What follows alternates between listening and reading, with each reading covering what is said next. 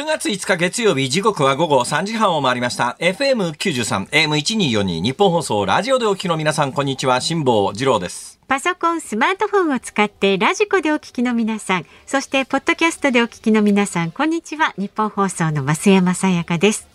辛坊治郎ズームそこまで言うか。この番組は月曜日から木曜日まで辛坊さんが無邪気な視点で今一番気になる話題を忖度なく語るニュース解説番組です。去る理由によりまして、えー、私この東京のスタジオがそれなりに久しぶりなんでございまして、はい、久しぶりにあどうも恐縮です、はい、やっぱり季節は回っておりますね、えー、えー、ここへ来るなりですねあれ長袖ですねとか言われて。そういつもの T シャツ長袖の T シャツを着てまい。りまして、はい、なぜ長袖の T シャツかというと、はい、これはあの話せば長いんですが、まあ、簡単に言いますとですね、ええ、今年の春ぐらいに原付2種のバイクを発注したという話をしましたね、え、その時に、えー、バイクの名前はあの具体的には言わなかったと思うんですがまあ別に言ってもいいでしょう。スーパーカブです、スーパーカブ110っていうまあ魚屋さん魚屋さんじゃないか酒屋さんか新聞屋さんか牛乳屋さんか、ね、まあ、最近あんまり牛乳の配達見ませんけども、うん、配達するときにあのね、えー、はい、荷物運ぶためのバイクとしては原付としてはスーパーカブ。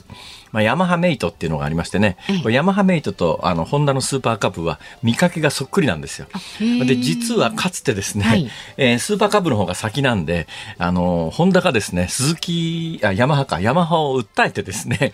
えー、要するに衣装登録違反だみたいなことで結構裁判になって、はい、最終的に私の記憶では。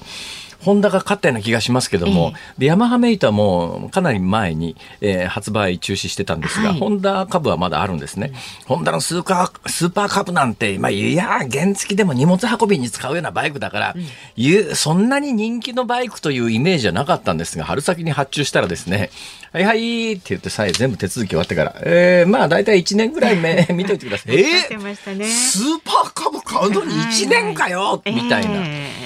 ついに来ましてね。あら。8月に。ちょっと早かった。ちょっと早めに来ました。うん、来ましたよ。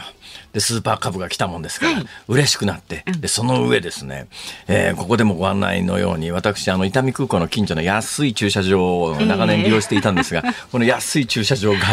最近閉鎖されて、ね、残念ながら ところがね、はい、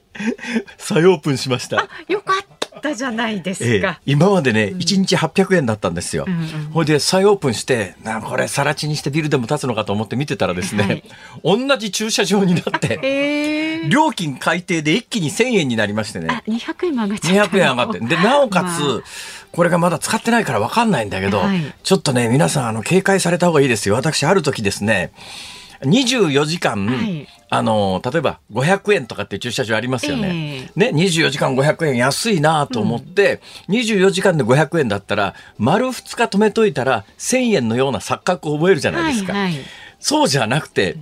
1時間例えば200円で、最初の24時間は500円とか1000円なんですけど、うん、24時間過ぎると、そっからは自動的に1時間200円の料金が加算されていくわけですよ。で1時間200円の料金で10時間止めるとそれだけで2000円いっちゃうわけですよ。すね、初日は500円とか1000円とか定額なのに、24時間以上停車すると、駐車すると、どんどん料金が加算されていって、1日上限1000円とかって書いてあるところは、1日1000円で2日だと2000円、3日だと3000円で済むんですが、最初の24時間だけ500円とか1000円で、1時間200円とか書いてあるところは、24時間済んでしまうと、急激に駐車料金が上がっていくというシステムのところがあって、いや、そうなんです。だから止めるときよく確認しないといけないんですが、その800円のところが1000円になったところの表記は1日1000円って書いてあるわけですよ。この1日1000円の意味は、ね、3日止めたとき3000円なのか、それとでも最初の1日は1000円だけれども、その後は1時間いくらで加算されていくのかが、まだわからないんで、怖いから止めていないんです。まあ、いずれにせよ、うん、この影響で空港の、もともと本来空港がやってるところなんか公共施設みたいなもんだから、ちょっとぐらい駐車料金安くなんないかと思うんですが、私ね、それで言うともう随分前ですけど、大阪市の、えー、天王寺動物園の近所の駐車場っていうのがあって、これかなり高いんですよ。はいうん、で、私、大阪市の人に当時ですね、あそこさ、公共駐車場で、ね、天王寺公園とか天王寺動物園とか利用する人たちの駐車場なんだから、うん、あ、周りの駐車場、民間の駐車場に比べてね、全然安くないと。うん、公共駐車場なんだから、ちょっとぐらい安く設定できないのかって言ったら、えー、その担当者の方はですね、何を言ってんですか。うちが公共料金を安くしたら民業圧迫になりますから、他の公共じゃないプライベートの駐車場の料金に影響を与えますから。ね。だから公共料金は安くできないんですって言われて、えー、なんか分かったよな、分かんないな説明なんだけど、いやいや、市営なんだから安く、どうせ何かの地下とかね、使ってないようなところの空き地利用みたいなことなんで、安くしろよと。そうしたらもうちょっと天王寺動物園だって活性化するのにと思うのに、周りの民間の駐車場と同じ値段なんですよ。で、納得いかないと思って市の人に聞いたら、はい民業圧迫になりますから、えー、安くはできないんです。周りの民間の駐車場と同じ値段に設定してありますって言われて、いや、むしろちょっと高いぐらいなんですよ。へそれなんでかというと、安くすると、周りの民間の駐車場からクレームが来るから安くできないって。あ、ただから高め設定なんだから、だからちょっとだけ高いんですよ、公共の方が。これなんとなく納得いかないでしょ。えというような話は置いといてですね。ということで、その高い駐車場、1日2500円とか、えー、まあ、繁忙期だと1日3400円とかするんですよ、大阪の分際で。いや、分際でやったらちょっと余計だと思いますけど。まあ、まあ、大阪から来てますから勘弁してください。まあまあはい、えね、で、それを避けるために、こういろいろ考えたら、原付だと1日200円なんです。その公共駐車場が。そうなんですか。で、はい、今日、うん、なぜ長袖の T シャツを着てるか、着てるかというと、なるほど。ええー早速手に入れた原付2種のバイクで1時間かけて自宅から伊丹空港まで原付で1時間走ると疲れるよ。これはその上あのえー、スーパーカブってやつはですね、はい、えー、座席が一つしかありませんから、はい、で後ろ荷物置き場なんですよ、うん、その荷物置き場にコンテナのでっかいやつつけちゃったんで、はい、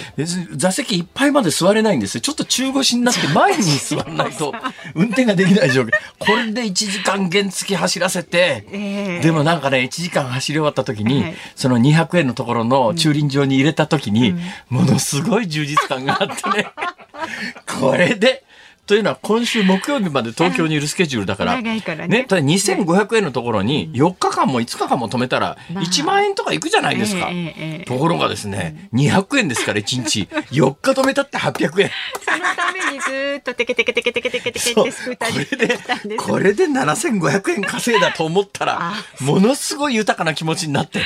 今日は帰りはね、牛丼屋寄ってもね、漬物つけちゃうよ、まあ、だけどさぬか漬けつけちゃうね。昨日駐車場の話ぐらいなんか納得いかないような、行くような、ちょっとよく。ということで私が今日長袖着ているのは、別に季節が移ろってだいぶ東京も涼しくなったからな、ではなくて、転倒した時に半袖は危険ですから、まあ、ねまあ、とにかく長袖長ズボンとい。うのが、バイクに乗る時の基本姿勢、基本スタイルなんで。えー、まあ、なかなかお話して申し訳ありませんが、今日は冒頭に先週いなかったもんですから、積もり積もってる話が山ほどありましてね、まずその中で、えー、どうしても言っとかなきゃいけないことが一つありまして、これからあるんですよ、はい。風のことは風に問え、えー、私の太平洋往復横断機が、あのー、不走者、日本放送不走者から出版されておりますが、はい、ついに皆さんのおかげで第8釣り出ました。で、この第8釣りが重要なのは、ついに完全版です。これこそ。どこにも間違いがないという訂正に訂正を重ねて、はい、もう都合ですね、延べで言うと数十箇所の訂正を重ねて、ね、ようやく完全版の鉢釣りが出ました。えー、で、申し訳ないですけども、はい、鉢釣りの完全版で訂正したところは、はい、7釣りまで訂正されてないところで、もう7釣りまでお買いになった方に、ここだけは直しといてほしいっていうのがあるんですよ。だからもう鉢釣り買っていただくのが一番ですけど、鉢釣りもう、もう、まあ2冊も3冊もお前の本なんか買えるかよっていう方いらっしゃると思いますから、そういう方にですね、えー、言っときますから、はい、ここの訂正だけお願いしたいというのがですね、35ページの10行目。35、10行目。はい、私の風のことは風に超え、太え風に問え、太平洋往復横断機の、えー、35ページ目の10行目、はい、35ページ10行目にですね、4月25日から26日にかけての深夜にカオリン5が遭遇した低気圧は中心気圧がこの後ですね、はい、えー、第7釣りまでは992ヘクトパスカルというふうに書いてあるんですが、はい、これが大間違いでですね、はい、992ヘクトパスカルというのは、私が船を走らせていた時の船内の気圧計の値が992まで下がったという意味で、この低気圧の中心気圧は948まで下がってんです。あだから、ここの数字が、はい、992ではなくて948。これが正しいので、ここの訂正がずっと7釣りまでできていなくて、はい、8釣り出てからですね、あれ？と思って、中心気圧992っていうことはねえよなと思っていろいろ調べたらですね、えー、この時私が遭遇した台風崩れの低気圧。あの台風崩れ熱帯低気圧が一変温帯低気圧に変わって台風じゃなくなったんですが、えー、えー、それから再発達をしてですね中心気圧が948まで下がってるんです。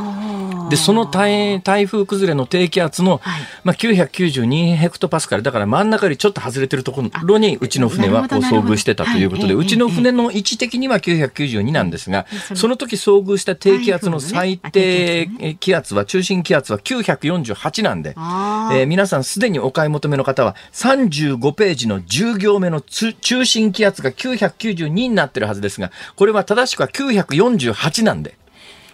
948というふうにここだけ書き直していただければまあ後のところはもういいかなと。あじゃあそれぜひあの修正ペンで消して、はい、さらにそのヨット関連でいうともうついでにこの 休んでる間にですね、はいはい、田中美希さんという方が、えー、えー、実は私と一緒に一遍目のヨットの太平洋横断で失敗をした時に、目の見えない岩本光弘さんという方が、その後ですね、はい、あの、いろいろこう、モチベーション人間高めようよというような、いろいろ講演活動をされてるんですが、その岩本光弘さんの講演を聞かれて、大変感動された田中美希さんという方がですね、えー、クジラと目の見えない男という絵本を出版をされて。それ、可愛らしい。そうなんです。その絵本を送ってきてくださったんで、えー、はい、えー、これ、あの、ご紹介ししようかなと。で、もう一つご紹介はですね、はいはいはい、今日私本番前にここに座っていたら、えー、担当のプロデューサーの方がですね、はい、えー、梨を2つ持っていらしてですね。あのね、メール来てるんですよ。岐阜県羽島市のですね、方なんですけれども、えー、日本放送に、えー、百合浜町20世紀梨をお送りしたもの百合浜町というのは、あの、岐阜県ではなくて鳥取県です。鳥取県。はい。えー、辛坊さんの急な体調不良でお休みでしたし、もしかしたら20世紀梨そのものが行方不明かなと心配しております。もし20世紀梨、無事届いておりましたら何卒よろしくお願いいたします、はい、ありがとうございました。今日私のところに何個送っていただいたかは分かりませんが、私のところに2つ来ました。多分残りはスタッフがみんなで食べちゃったんじゃないかと。辛坊さんね、先週までちょっといらっしゃらなかったのでね、傷んじゃってで、この方はどういうことかというとですね、はいはい、えー、お母様の、もう亡くなってらっしゃるお母様が鳥取県の百合浜町出身という縁でですね、はい、毎年この方は、えー、岐阜県で縫製工場を営んでらっしゃるそうなんですが、その縫製工場で縫い子さんをやってらっしゃる方々の平均年齢が75歳ですって。で、この方々が毎年この季節に、その方のお母様のふるさとの梨を楽しみにしてらして、どうもこの縫製工場ではですね、今までは、えー、間違った新聞とか間違った地元のテレビ局やラジオ局の放送を聞きながら縫製活動をしてらっしゃったのが、なんと、この番組始まって以降、この私の番組を聞きながら工場で皆さん働いてらっしゃると。そうなんじゃお気になってという情報も合わせてメールでいただきましてですね、はい。はい、えー、それをこうご紹介させていただきつつ、梨もちゃんと受け取ったということ。ね、どうもありがとうございました、本当に。あの重ね重ね申し上げておきますけれども、はい、こうやって紹介をするからといってですね、皆さん気を使って何かを送ってこられるというのは、もうもうそういう、ね、もうあのもう本当にありがとうございます。お気持ちだけで結構でございます。はい、いやしかし秋は栗もうまいし梨もうまいしね。ね本当にやめてくださいよ。気を使ってね皆さん優しい方ばっかり私梨大好きなんです。ねおっしゃってましたよね。はい、ね鳥取の梨もあの20世紀系のちょっとあのグリーンがかったなそれからあれも好きですし、それから千葉の市川あたりのちょっとあの川の茶色いやつあるじゃないですか。放水。放水ですね。昔は長十郎っていうのもあったんですけども、あの放水もうまいですしね。20世紀も今鳥取県では確かね21世紀とかっていうのもあるらしいですけど、いや梨はうままいわ。いや、ぶどうもうまいし、桃もうまいし、さくらんぼもうまいし。これはただ好みを言ってるだけですから、お気になさらず。えー、特にですね、佐藤錦のさくらんぼなんかすごく美味しいですよね。わかりましたよ。値が張るものを一応言っといたんですね。もう今年のシーズン終わっちゃってますけどね。そうですね、はい。はい。ということでね、お気遣いなくどうもありがとうございます。夕張メロンも好きだよ。さあ、では株と為替です。今日の東京株式市場日経平均株価続落しました先週の金曜日と比べて31円23銭安い2万7619円61銭でしたヨーロッパやアメリカの高インフレや金融引き締めで世界景気が一段と悪化するとの懸念が重荷となりましたが値頃感が出たと見られた主力株の一部に買いが入って小幅の下落になったようです。また為替相場は現在1ドル140円40銭付近で取引されています。さあ、ズームそこまで言うか、この後はお知らせを挟んで、ズームフラッシュ。それから、辛坊さんが独自の視点でニュースを解説するズームオン。ニッポン放送ではですね11日まで防災ウィークというふうにして各番組の中で防災について考えていきますけれどもこのズームでは地震予知は本当に可能なのかという疑問につきまして東京大学名誉教授で地震学者のロバート・ゲラーさんにお話を伺いますさあラジオの前のあなたからのメッセージお待ちしております。ニュースに関する疑問辛坊さんへのツッコミ何でも結構です。メールは zoom zoom アットマーク 1242.com ツイッターはハッシュタグ漢字で辛坊治郎、カタカナでズーム、ハッシュタグ辛坊治郎ズームでつぶやいてください。今日のズームオンミュージックリクエスト、お題はどうしますか、辛坊さん。みずみずしい梨を食べた時に聞きたい曲。みずみずしい梨を食べた時に聞きたい曲ね、はい、いいんじゃないですか？ズームアットマーク 1242.com 選曲の理由も書いて送ってください。お待ちしております。ニッポン放送ズームそこまで言うか。このコーナーでは辛坊さんが独自の視点でニュースを解説します。まずは週末から今日にかけてのニュースを紹介するズームフラッシュですアメリカ国務省が2日台湾への対艦ミサイル60機や空対空ミサイル100機などの売却を新たに承認したと発表しました。売却額は日本円で最大1550億円ほどに上り中国の軍事圧力を受ける台湾を支える狙いです。IAEA 国際原子力機関の専門家チームが現地入りする中ウクライナの国営原子力企業エネルゴアトムは3日ザポロジエ原発につながる送電線がロシアの砲撃で損傷したと発表しました。自民党の茂木幹事長は4日 NHK の番組に出演し旧統一教会や関連団体との関係をめぐり所属国会議員に求めている点検の結果を今週中には公表したいと述べました。防衛省の統合幕僚監部が4日ロシア海軍のフリゲート艦3隻と中国海軍のミサイル駆逐艦など合わせて6隻が北海道沖の日本海で機関銃射撃を実施したと発表しました。ロシア軍が極東で実施している戦略的軍事演習の一環とみられます。厚生労働省が4日人口動態統計の速報値を発表し今年の上半期に生まれた赤ちゃんの数は38万4942人だったことが分かりました。上半期で40万人を下回るのは2000年以降初めてで新型コロナの影響で感染の不安などから妊娠を控えるケースもあったとみられます。国内最大のウミネコの繁殖地北海道の利尻島で特産品の利尻昆布に糞が付着する被害が深刻化しています。ウミネコは鳥獣保護法で保護されていて漁業者は昆布の干し場から追い払う方法を試していますが効果は限定的だということです。東京オリンピック・パラリンピックをめぐる汚職事件で東京地検特捜部は今日大阪市の広告会社大広を家宅捜索しました。大広は大会組織委員会の元理事高橋治之容疑者の知人が経営するコンサルタント会社に資金を提供しており賄賂の疑いがあるとみて捜査しています。北海道利尻島で海猫が増えすぎたのかな。特産品の利尻昆布に糞が付着して、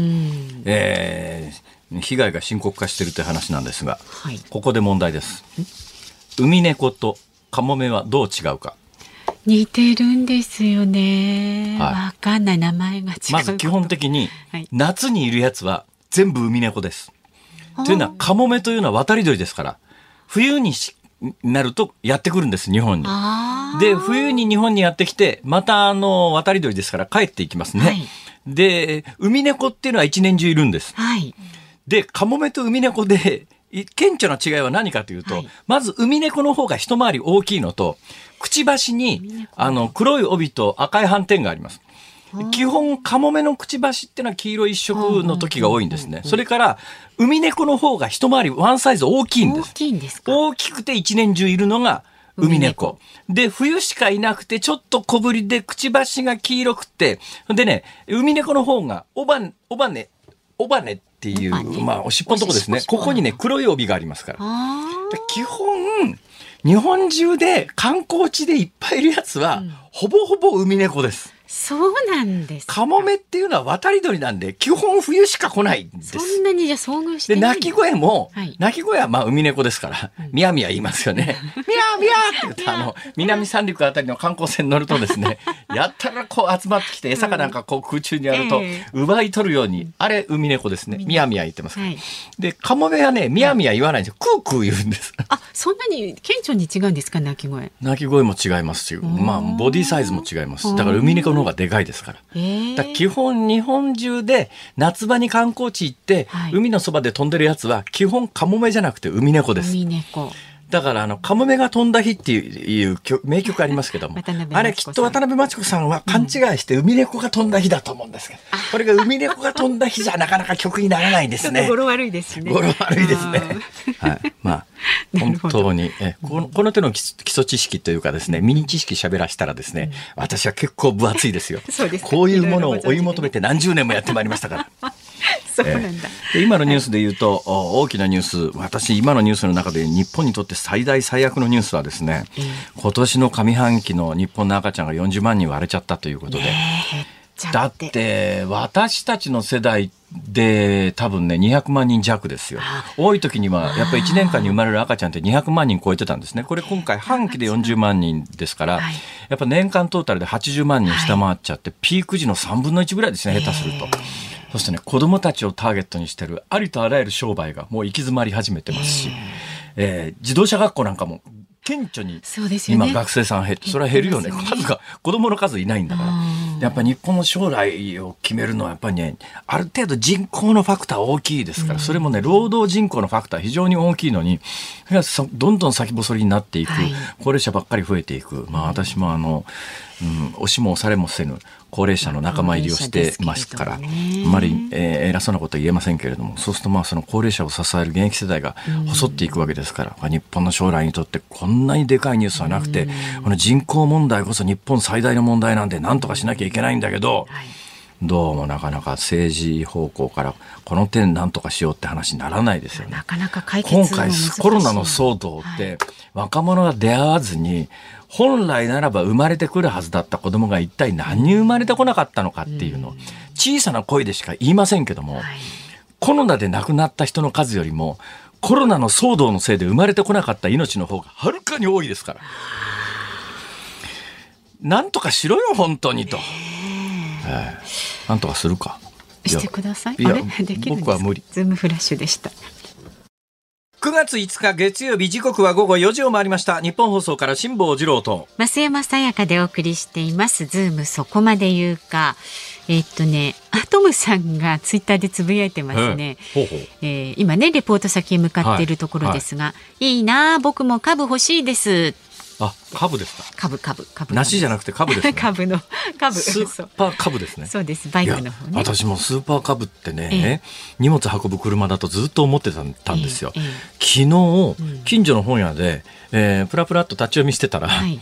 スーパーカブっていうムック本が出てて、それチラチラっと見たら、若い女性の間で、スーパーカブ結構流行ってると。あ、今？はい。でまたね原付2種っていうまあだから私の買ったのが 110cc ですけれども、はいはい、あの原付だと交差点の二段階右折とか、うん、それからまああの速度制限でも30キロ以下とか、はい、いろいろこう原付だと制約多いんですが、あの 50cc 超で 125cc までかな、うん、でいわゆる原付2種っていう原付は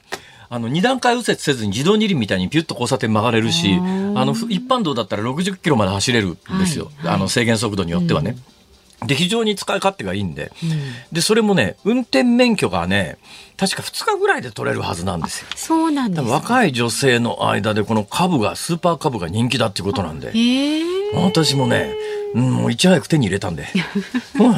早速、ね、転売しちゃおうかな、えー、この船橋市のねヘタレックスさんという57歳の方なんですがこの方も駐車場の話ですが1日500円の駐車場に丸1日止めて2800円取られたことがあります。あらま看板をよく見ると1日500円は土日祝日のみと目立たなく小さく書いてありました。看板はよく見るべきですね。っていう方も6月にスーパー株110を発注しましたが、はい、納車は来年のようです。やっぱりね、うん、私の買ったところもですね、うん、同一地区内でえー、販売、その私の注文した同じ色の同じ車種が1台しか発注されていなければ、その月納車になるけれども、そのホンダが決める同一地区内で、複数販売店で同じ車種が発注された時は、販売店ごとの抽選になるんだって。で私今回、あの、まあ、数ヶ月できたのは、はい、抽選に当たったらしいですよ。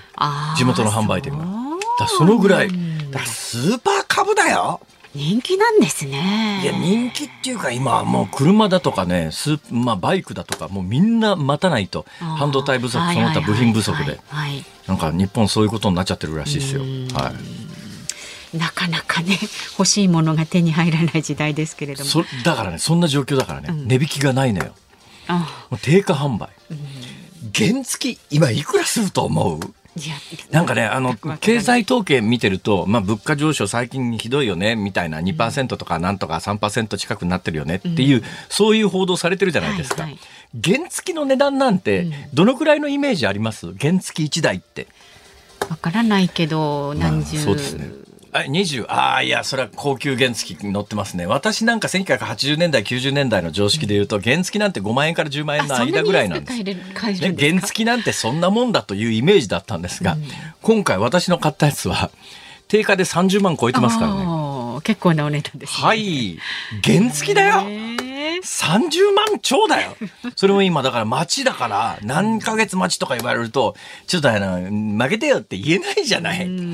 定価で買わざるを得ないみたいなことで、原付で30何万かよみたいなのは正直ですね。衝撃の状況に今日本はなってます、この方はねおいくらで待っているのかね。何十万なんでしょうね。さあまだまだご意見お待ちしております。メールは ZOOM zoom アットマーク 1242.com ツイッターはハッシュタグ辛坊治郎ズームでつぶやいてください。で今日のズームオンミュージックリクエストみずみずしい梨を食べた時に聞きたい曲もお待ちしております。さあこの後は地震の予知は本当に可能なのか。東京大学名誉教授で地震学者のロバート・ゲラーさんに伺います。ニッポン放送辛坊治郎ズームそこまで言うか。この時間特集するニュースはこちらです。確率の数字ばかりが先行する日本の地震対策このままでいいのか。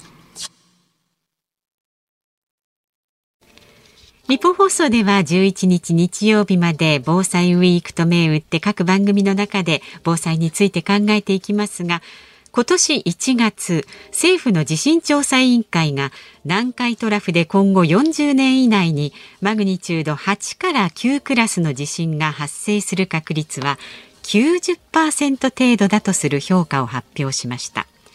このような数字を聞くとショッキングな印象を持ちますがこの種の確率を私たちはどう受け止めるべきなんでしょうか？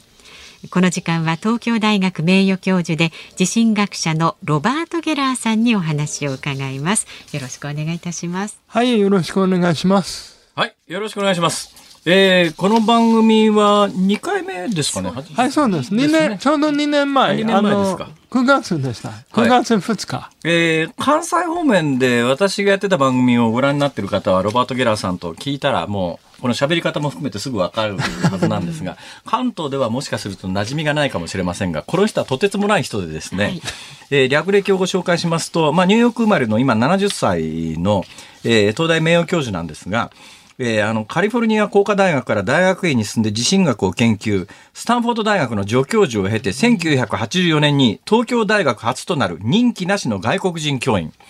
だから東大の長い歴史の中で、もうあの、終身、これはテニアって英語で,、ね、あのこれ結構ですねアメリカなんかの大学でも日本だとまあ修士ってそんなに珍しくないですが例えばアメリカの大学でこの修士の教授の資格っていうのは大変価値を持つものなんですが東大で初の外国人で修士教員の資格を手に入れてまあ当然東大教授1999年から東大教授なんですが、まあ、地震学の専門家でただし東大で地震学の専門家なんだけれども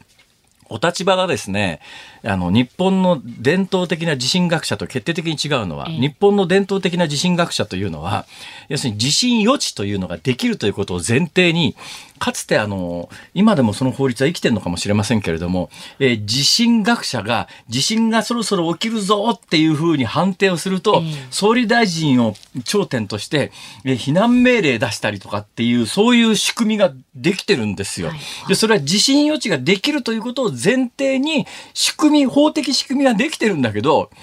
未だかつて地震予知に成功したことなんかないわけで、うん、なんだよ、無意味じゃねえか、この法律自体は。ところがそういうことができるということを地震学者が主導した時期があったんですけども、はい、ロバート・ゲラーさんは、できるわけねえじゃん、そんなもんっていうのを長年言い続けてらっしゃる。そういう方ですね。うん。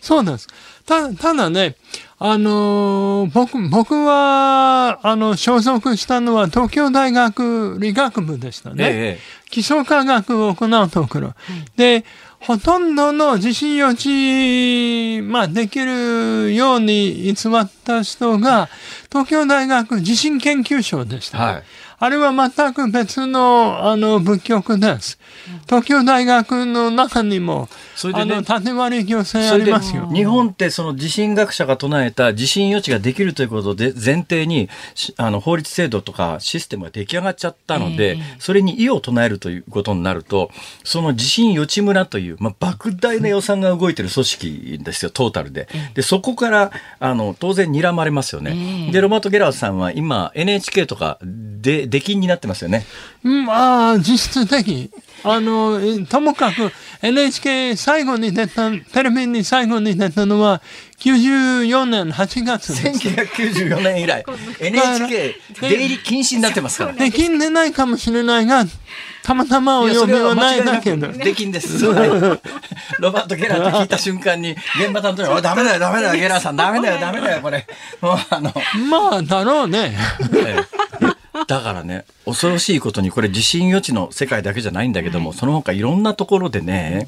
ものすごい金が動いていて、もうこういうふうに決めてこっちの方向に走ってるんだから。だから新聞なんかも平気で地震の確率地図みたいなの。だけどあの確率地図通り地震が落ちた、起きたことなんかないわけ で、で、地震が起きると、いや、未知の活断層がありましたとか。あれ、あれは想定外だったと言われるばかりで。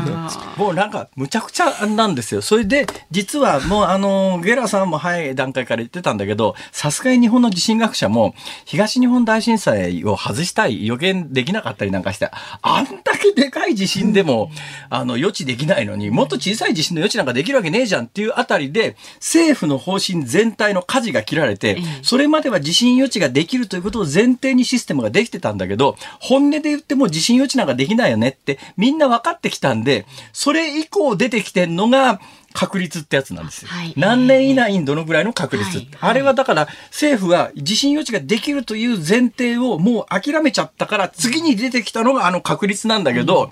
もうその後に発生してる地震を見ると、全然信用できねえじゃん、これって話ですよね、あれ。いや、もう、あの、信用するべきものではありませんよ。あの、要するに、あの、あの、政府の地震確率マップはハザードマップではなくて、外れマップですよ。ハザードマップではなく外れマップ。外人のくせにダジャレまで言うという。いや、それね、ダジャレすると、はい、大阪の人すごく受けが良いが、大阪で東京の人は、あ、先生、お前は日本語間違ったっていう。そうなんです。だからね、この先生、関東で全く受けないの。NHK も出入り禁止だし。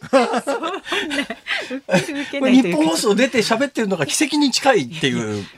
ね、でもこの人すごい人でね、あの、コントラクトブリッジっていうトランプのカードゲーム知ってますか？まあ、あんまり日本では馴染みがないかもしれませんが、非常に知的なゲームなんですよ。だから、駆け引きの、あの、要するに力も非常に重要だし、運も重要だし、いろんな意味で、あの、コントラクトブリッジって言って、まあ、貴族のやる伝統的なトランプゲームがあるんですが、そのコントラクトブリッジの、日本で一番強いんでしたっけ？い。や、あの、今年の年間のランキング、僕今3位です。あの、日本の3位。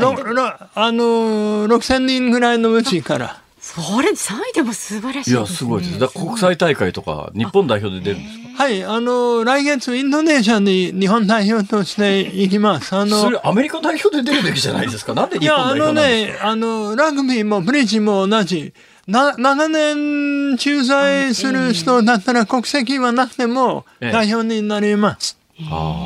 だからアメリカ代表も時々アメリカ国籍でない人がやっぱりあれですか、イギリスであのコントラクトブリッジやってるような人たちは元貴族の人多いんですか？うん、いや、まあ、あの、いますよ、いろいろ。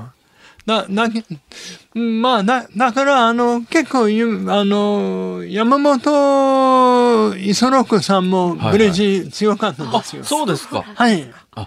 あの、日本の帝国海軍はね、ええ、イングランドとの関係があって、え、だから特に帝国海軍の、あの、司令官たちが、みんなイングランドとの交流で、あの、ブレッジも学びました。あまあ、そんな人でありますが、はいはい、ただ、まあ、あの日本の地震学者の間ではロバート・ゲラーと聞いた瞬間にですね、まあ、いつ刺されてもおかしくないぐらいな。いやまあ殺って言えば黙殺ぐらいですよ。うまい。うまいね。本当に。確かに。あの毒殺は心配してないけど、黙殺はある。黙殺はね。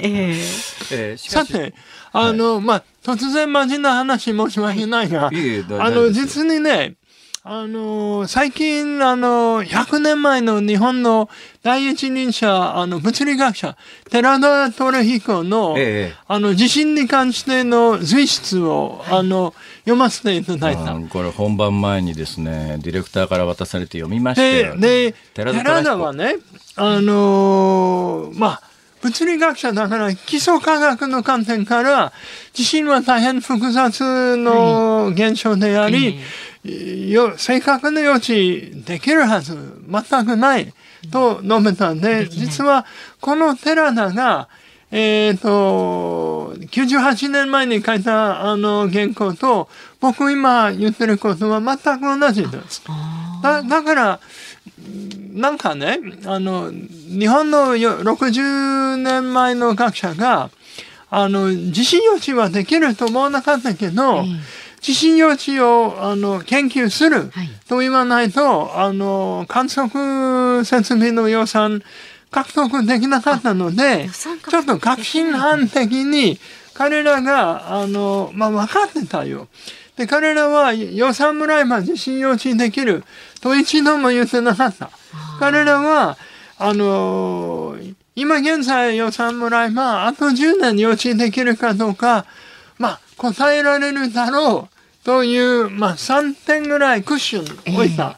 で、まあ、そのぐらい、あの、生物科学にね、じゃあ、この研究は癌のあの治療に役立つかもしれない。まあ、どこの分野でも、あの、応用をちょっと言い過ぎ大げさして予算取るという、はい、まあ、日本政府の研究費の出し方の問題でもある。応用を約束しないと基礎研究はまあ、半殺半殺しという体制です。で、まあ、そのぐらいの綺麗な嘘から始めたが、どんどんどんどん辛坊さんが紹介したように、嘘がエスカレートして、その20年後、じゃあ総理が、あの、警戒宣言発令する。という、とんでもない大きな嘘まで、あの、なんか広がったという問題なんです。そうだからあの関東大震災は、まあ、あの今から99年前ですけども、えー、今から数十年前にですね、えー、次の関東大震災のようなものは予知ができると。で予知ができるので、えー、もう地震学者が予知をすると専門家が集まってもうあと何日以内に大きな地震が来るからって言って、総理大臣が一定地域に避難命令を発してそこから人を立ち退けみたいなことができる制度ができてんですよ今。だけど、それって。もう永遠に書いてもちんですよ。だけど、その法律制度ができたときに、多分、その中心にいた地震学者も本音のところで、こんなもんできるわけねえじゃんときっと思ってたと思うんだけど、政治ってそうじゃないんだよね。多分、だから地震学者がそういうことができるんじゃないのみたいな話すると、じゃあ法律作っとかなきゃみたいな。何か起きたら地震学者があの、えー、専門家会議みたいな開いて、立ち退きできるように総理大臣が命令できるようなシステムを作ろうと。うんいや、政治家がそう簡単に騙されてないよ。実に、地震予知予算は、例えば100円に対して、あの、関連のぼ、まあ、鍵括弧、防災の予算は50倍ぐらいです。道路とかダムとか。だからこれ、あの、なんていう、政治立憲作るために地震予知作って、そのほとんどの予算は政治家の徳井様に回された。いや、だけどね、マスコミの責任も非常に多いと思うね。うん、当時の報道を見てると、新聞読んでると、なんかあの、地震予知ができるということが前提になってて、みんなそれ信じ込まされちゃってる。それ最近のあの、地震の確率マップと同じなんですよ。確率マップっていうのはなんか時々あの、改定されるたびに出て、あれ改定されるたびに出るのが、改定が面白くて、例えば今まで熊本の一定地域が全くあの、警戒マップでは、まあ、あの、ここは確率が非常常に低い地域だったんですが、そこでドーンと大きな地震が起きたら、次に改定されたところは、そこのところだけオレンジ色真っ赤になって、えー、えー、これ地震が起きる前言ってなかったじゃんっていう地震が起きたらそこの部分だけ改定してっていうようなことが繰り返されてて、私はそれをずっと見てて、これはダメだと。えー、もう確信をしてるんだけど、いまだに毎年あのその新聞いろんな新聞がその発表専門家と称する人たちが発表する、あのまあオカルトマップじゃなくて何マップでしたっけ？ハレマップ。ハズレマップ。ハズレマップですね。ハズレマップを掲載してそれを読まされると、なんとなくこの確率で地震が起きそうな気がしますもんね。うん、あのハズレマップはね、車の窓グラスのようなものではなくて、はい、車のバックミラーみたいなものです。例えば、東日本大震災の後、東北は地図に危なくなった。はい、そう。だから東日本大震災の前のマップでは あそこほとんど可能性が非常に低い地域でだったんですよ、ところが東日本大震災が起きた次の海底では急に真っ赤っかになってなんだよそれってっていうことですよね。そうね。でマスコミ、まあ、NHK はじめとしてそのまあこの外れマップの科学的根拠のあの薄さ報道してないんです。なんでしかし日本でそういうことが起きちゃうんだと思います？まあ、日本だけではないと思う。マスコミがね、政府に、あの、抵抗しにくい、どこの国でも。うん、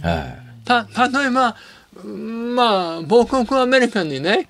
サダム・フセインは、まあ嫌なやつだったけど、大量殺人兵器を許しませんでしたが、アメリカ政府は戦争前に、サダムは大量殺人兵器あると、嘘をついた時に、ほとんどアメリカのマスコミが、あの、報道した。だだから、どこの国でも、マスコミメディアが政府の言いなりになる傾向ありますよ。だからね結局自分の頭で判断してものを、ね、見ていく。例えばさっきのハザードマップにしたって最初に出てくる。でその後私毎年あれ改定されるたびに見てるとあの大きな地震はその空白地域みたいなところでばっかり起きててで空白地域で起きた後そこの部分の色が濃くなってくるっていうのを見てるとあこれは信用できないわって経験的に自分で分かってくるんだけど、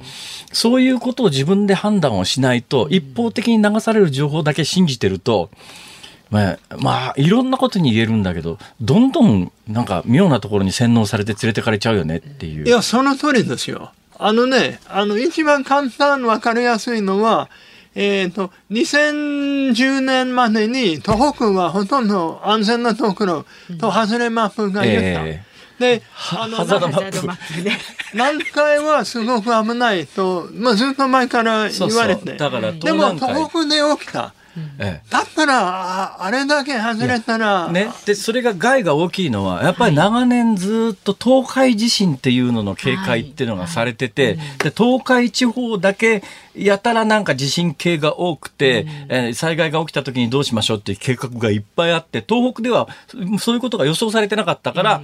いきなり来てあの被害が出ちゃったっていうことがあるわけですよ。だ基本、やっぱり地震に関して言うと、日本っていうどこでいつ起きてもおかしくないっていう備えが必要なんで、逆にあのハザードマップ見せられると、そこに書いてある空白地域は安全なような錯覚を覚えてしまうって、これが最大の問題だと思うんです。いや、僕も賛成ですよ。まあ、あのハハザードマップを作る根拠は、地震が周期的に繰り返すという、まあ、前提ですよ。ええ、で、実際にあの、調べて科学的に検証すると、地震は繰り返して周期的に起きないということが明らかなんです。だから、その前提が間違ったら、その前提を使って予測する結果が間違ってる。だから、自然科学の基本はね、説があれば、その説を検証して、はいで、検証が合格するまでに、実際にあの、防災に、政策論に生かさないということですが、検証をあの、飛ばして、い、きなり検証されてない過程を、今、外れマップを作るのに使ってます。これは基本的な問題ですよ。で、ゲラさん、ゲラさん今、東大名誉教授で日本お住まいですが、今後どうされるんですか？アメリカ帰るんですか？いや、日本に骨埋めるでしょ。どうするんですか？日本風のお墓建てたりするんですか？いや、そこまで考えてないんですけど、考えてないまあ、ともかく、あのー、まあ、に日本の生活馴染んでますので、えー、ずっと日本に住むアメリカに帰ろうとか思わない？思いません。あ、そうですか。どこがそんなにいいですか？いやいや、だってほら、学者の仲間うちで言うと、あの、暗殺されないけど黙殺されたりなんかして、気分悪かったりなんかするでしょ。いや、まあ、まあ、でも、それはジョークとして言ってるんだけど、ええ、実実際は、あ、あのー研究の社会は複雑で、ええ、まあ、闇のある人もいますけど、そんなに僕はあの完全に無視されてるわけでなくて、で僕のあの基礎研究、あの地震の波、どのように伝わるという数値シミュレーションとか、内部構造の推定とか、まあそれなり評価されてますし。やっぱね、ゲラさんみたいな人は必要だわ。うん。あのー、あの、ちょっとちょくちょく出てください。でで、どのくらい何回続けて出ると、えー、日本放送出禁になるかという。でもね、地震などに関してはね、私たちやっぱりいつどこで起きてもおかしくないっていうのを常にね、こう、うう危機感を持って、はい、今からこう準備しておきましょうということですね。えー、お時間になりましたので。えー、NHK 出禁のゲリーさん。今日はロバートゲラーっていう名字は珍しいですよね。ユリ・ゲラーと関係あるんですかいや、関係ないんです。ちょっと最後にその質問いや、実際はそんなに珍しくないね。珍しくないんですか？あの、あのー、いや、スミスとかジョーンズほどではないが、ゲラさんって結構ありますどこ系なんですか？あのね、あの、ユダヤ系の東ヨーロッパの典型的な名前名前なんですか？だから、僕の父親の父と母は、言うてるうちに時間が来てしまいました。すいません。はいはい。また次の時に。ロバート・ゲラーさんでした。またお越しになってください。ありがとうございました。ありがとうございました。ありがとうございました。ニッポン放送辛坊治郎ズームそこまで言うかをポッドキャスト YouTube でお聞きのあなたいつもどうもありがとうございます日本放送の増山さやかですお聞きの内容は配信用に編集したものです。辛坊治郎ズームそこまで言うかはラジオ局日本放送で月曜日から木曜日午後3時半から毎日生放送でお送りしています。番組はラジオの FM93 AM1242 に加えてラジコでもお聞きいただけます。ラジオラジコではポッドキャスト YouTube 版にはないコンテンツが盛りだくさん。アトムさん吉田由紀ちゃんの中継企画さらに辛坊さんが「夕刊富士」の気になる記事を解説するコーナーそして辛坊さんが聞きたい曲をお送りする「ズームオンミュージックリクエスト」などラジオラジコでしか聞けないあんなことやこんなことがいっぱいです。ポッドキャスト YouTube を聞いた後はぜひラジオラジコで辛坊治郎ズームそこまで言うかをお楽しみください。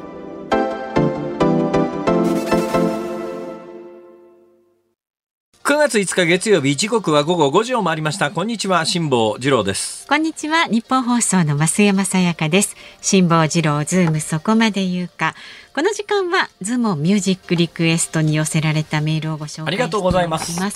今日はみずみずしい梨を食べた時に聞きたい曲です。まず足立区のとしひこさん41歳の方。みずみずしい梨を食べた時に聞きたい曲は T-Rex の「20th Century Boy ああ20世紀だから。20世紀20世紀つながりですね。つながり、はい、それから栃木県下野市の梅干し小僧さん。ほうほう。エイトさんの香水をリクエストします。なんで？わかんないですか？みずみずしい梨の種類の一つに香水がありますね、はいはい、だから香水。ああ香水香水香水 香水香水。そうですか。はいそして、えー、みずみずしい梨をもらった時に聞きたい曲はビューティーペアというのが愛媛県のゆちねさんですね。どうして？え梨といえば英語でペアペアと聞けばビューティーペアということでお願いします。私ね子供の頃ですねなんかでもらったあの洋梨ってやつで世の中にこんなまずいもんがあるのかと思ったんだけど最近すごい見直してて、あれ？洋梨うまい。なんかクリーミーで。日本の梨と全然違う種類の果物だなって感じですけど、ね、あの洋梨結構ね昔嫌いだったけど最近好きになった食べ物の一つですね。そう洋梨自体も今美味しくなってる、ね、かもしれないですね。国産のほらラフランスとか、うん、いいやつありますよね。ちょっとお高い皆さんラフランス好きです。結構ですからね聞き流してくださいね皆さん、ね、砂糖錦でもいいです。いやもう全然聞き流してくださいさねバジ豆腐で、ね、夕張メロン。えっとねこの方ね曲リクエスト書いてないんですけど多分ビューティーペア駆け巡る青春なるほど。ビューティーペアね、はい、ビューティービューティーってやつですね。荒川区の潮風坊主さんサザンオールスターズ真夏の果実をリクエストします。で2番の頭の方に出てくる歌詞で体を湿らす恋をしてめまいがしそうな真夏の果実は、えー、なんとめまいも入ってますからねって、ね、いろいろなご配慮が。ありがとうございます。青森県八戸市の安室奈美平さんはふなふなふなっしーふなっしー公式テーマソングをリクエストします。梨だから？そう。投げられたっても蹴られたってもまた立ち上がればいいなし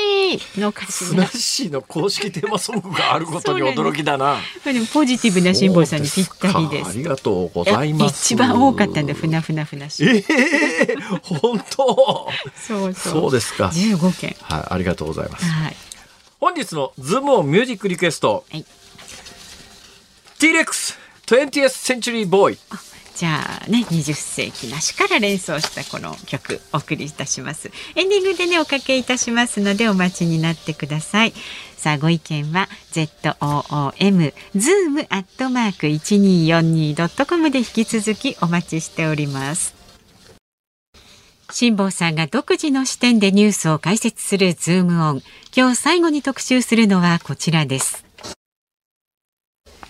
全数把握の簡略化4つの県でスタート。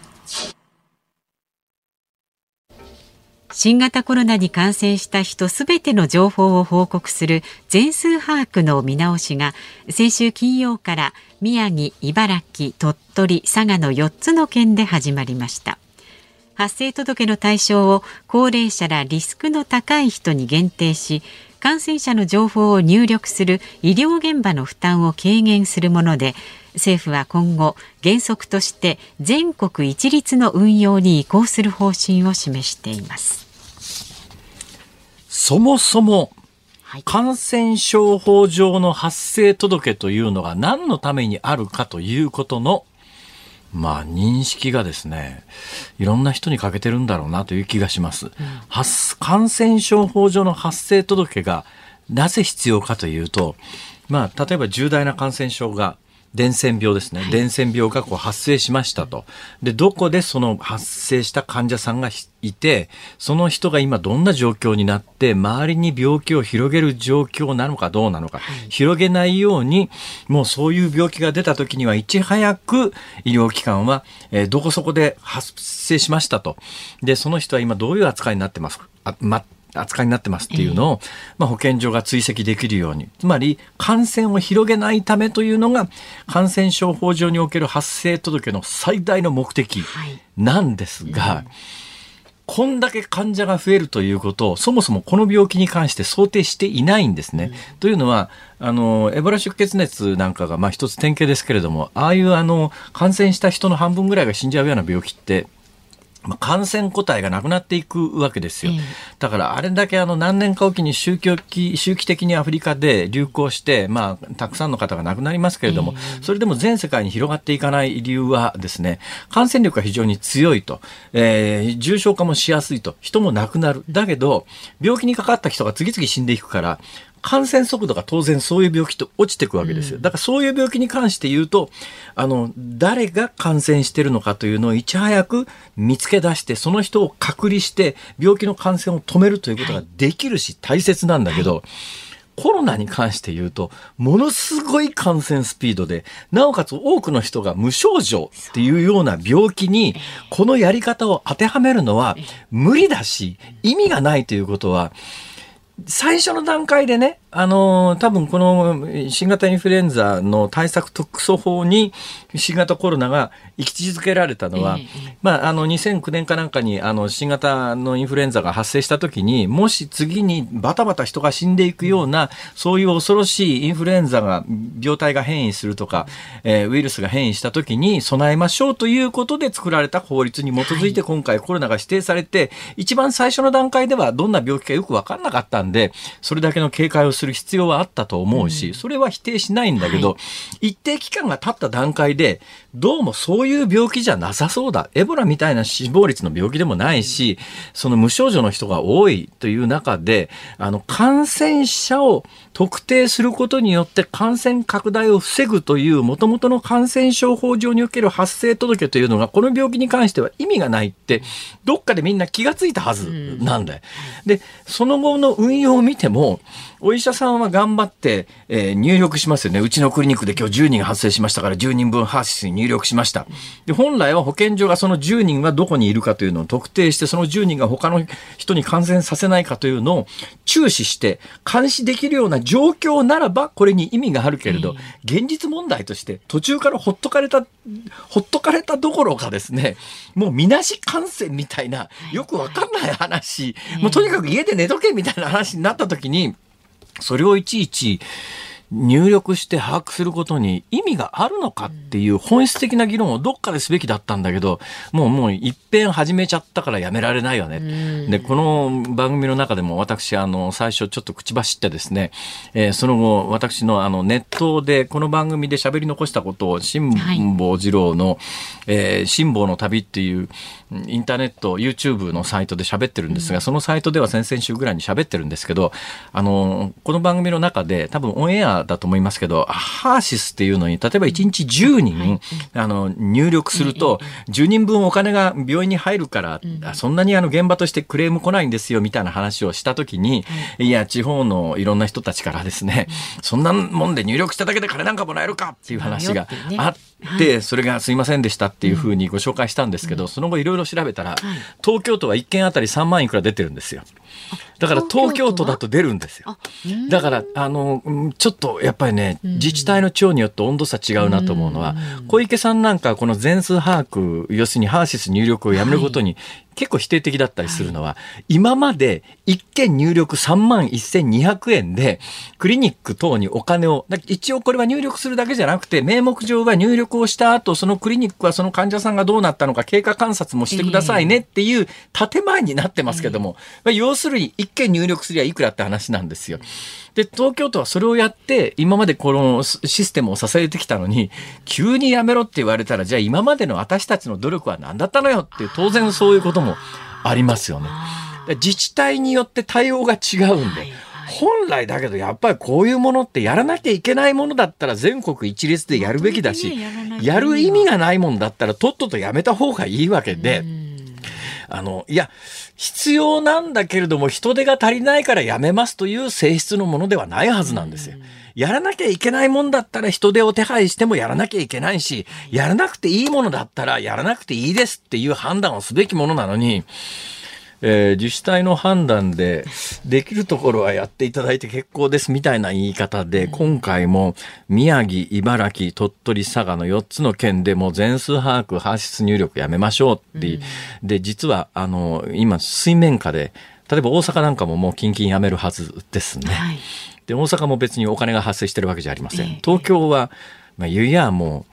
ぶっちゃけを喋りますと、いや、あの、このコロナ対策というのが一つの利権化しているところもあるわけですよ。そうすると、まあ、あの、今まで1件入力して、10人発生するとそれだけで30何万円もらえてたのが、別になくなっちゃうのかよっていう目線も当然あるわけで、現場からの、そういう観点からの抵抗がある自治体も存在する。だからね、話は単純なんですよ。やらなきゃいけないことなら、やらなきゃいけないし、やらなくていいことならやらなくていいことなんだけど、現場におけるハーシスの運用状況、使われ方を見ると、あの、エボラが発生した時みたいに患者の全数を保健所が把握して、そこからさらに感染を広げないように監視するためにこのシステムというのがそもそもはあるのに、いや、発生届の単勝、高齢者らリスクの高い人に限定して、本来の意味と違っちゃってるよね、ね。と。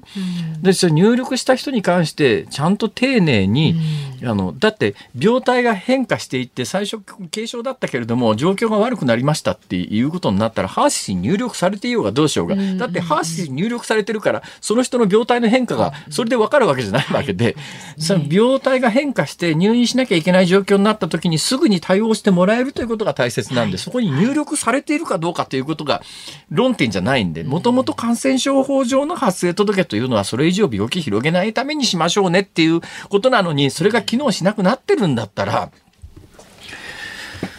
あの、何をやってんだかな、日本政府はっていうのが正直なところですね。はいえー、で私がインターネットのサイトで7月下旬ぐらいに東京都の感染状況に関してはこの辺りでピークアウトだろうと、うん、えー、こうもうこれは明言してます。過去に遡って見ていただいて分かりますが、はい。はい、過去2か月間のデータを見ますと今日の感染者が東京都新7296人ですか。もう見事に7月の末でピークアウトしてますねこれ。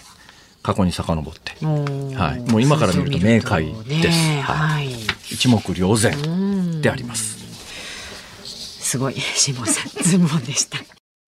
ズームミュージックリクエストをお送りしているのはラジオネームとしひこさん、アメンボマンさん、お二方のリクエスト T-Rex 20th Century Boy でございます。はい。映画20世紀少年の主題歌ですよ。ケンジ君遊びましょうっていうそうそうそう。唐沢俊明さん、ね、はい、ケンジ、ケンジ君、唐沢さんでした、はい。この映画がよくできててですね、私結構なファンで。おそうですか。はい、で、まあ、モティレックスの曲はもともと知ってましたけど、はい、やっぱりあの、ものすごく印象に残ってそれからあ久しぶりに T レックス聴きたいなっていう気持ちに。はい、20世紀少年流行ったのいつ頃だったかな？ちょうど20年ぐらい前ですからね漫画があ今手元のデータによると1999年からビッグコミックスピリッツで連載されててだからまあ映画になったのはもっとそれからずっと後ですからね。はい、ってことでございまして。はい、さあ、お聞きの日本放送。この後5時半からは、ショーアップナイタープレイボールをお送りします。明日の朝6時からの OK 工事アップ。飯田さんがね、今夏休み中なので。飯田君また休んでんの？いや、またって今度夏休みですから、前回は。先週も休んでなかった？先週で休んでたのはどちらかというとこちらの方かと思いますけど。なんだびっくりした。墓穴掘りましたね今ね。はい。はいですので新業一課のね OK 工事アップということで新業さんが、えー、変わってます。コメンテーターは地政学戦略学者の奥山正史さん。えー、防災特集は新しくなっている防災食やスマートフォンの災害時の準備につきまして防災アドバイザーの、えー、高荷智也さんに伺うということです。サッカー日本代表の森保一監督へのインタビューもお届けします。で明日午後3時半からのこの辛坊治郎ズームそこまで言うか。ゲストは作家でスポーツライターの小林信也さんです。この東京オリンピックをめぐる汚職事件、えー、贈賄の経路と今後の捜査の行方にズームします。そうですね。まあ連日大きく報道されてますけれどもあのかなり意図的な検察リークも行われておりますからその辺は分かった上で、はい、えー、あの検察がまあ世論形成を図測りたいな、測りたいからこの情報を出してるんだな、と思うようなこともね、私、あの、過去の知見、東京地検、大阪地検のケースなんか見てるとね、ありますんで、まあ、そのあたりも詳しく見ていければと思います。はい。えー、いや東京のスタジオ久しぶりだな。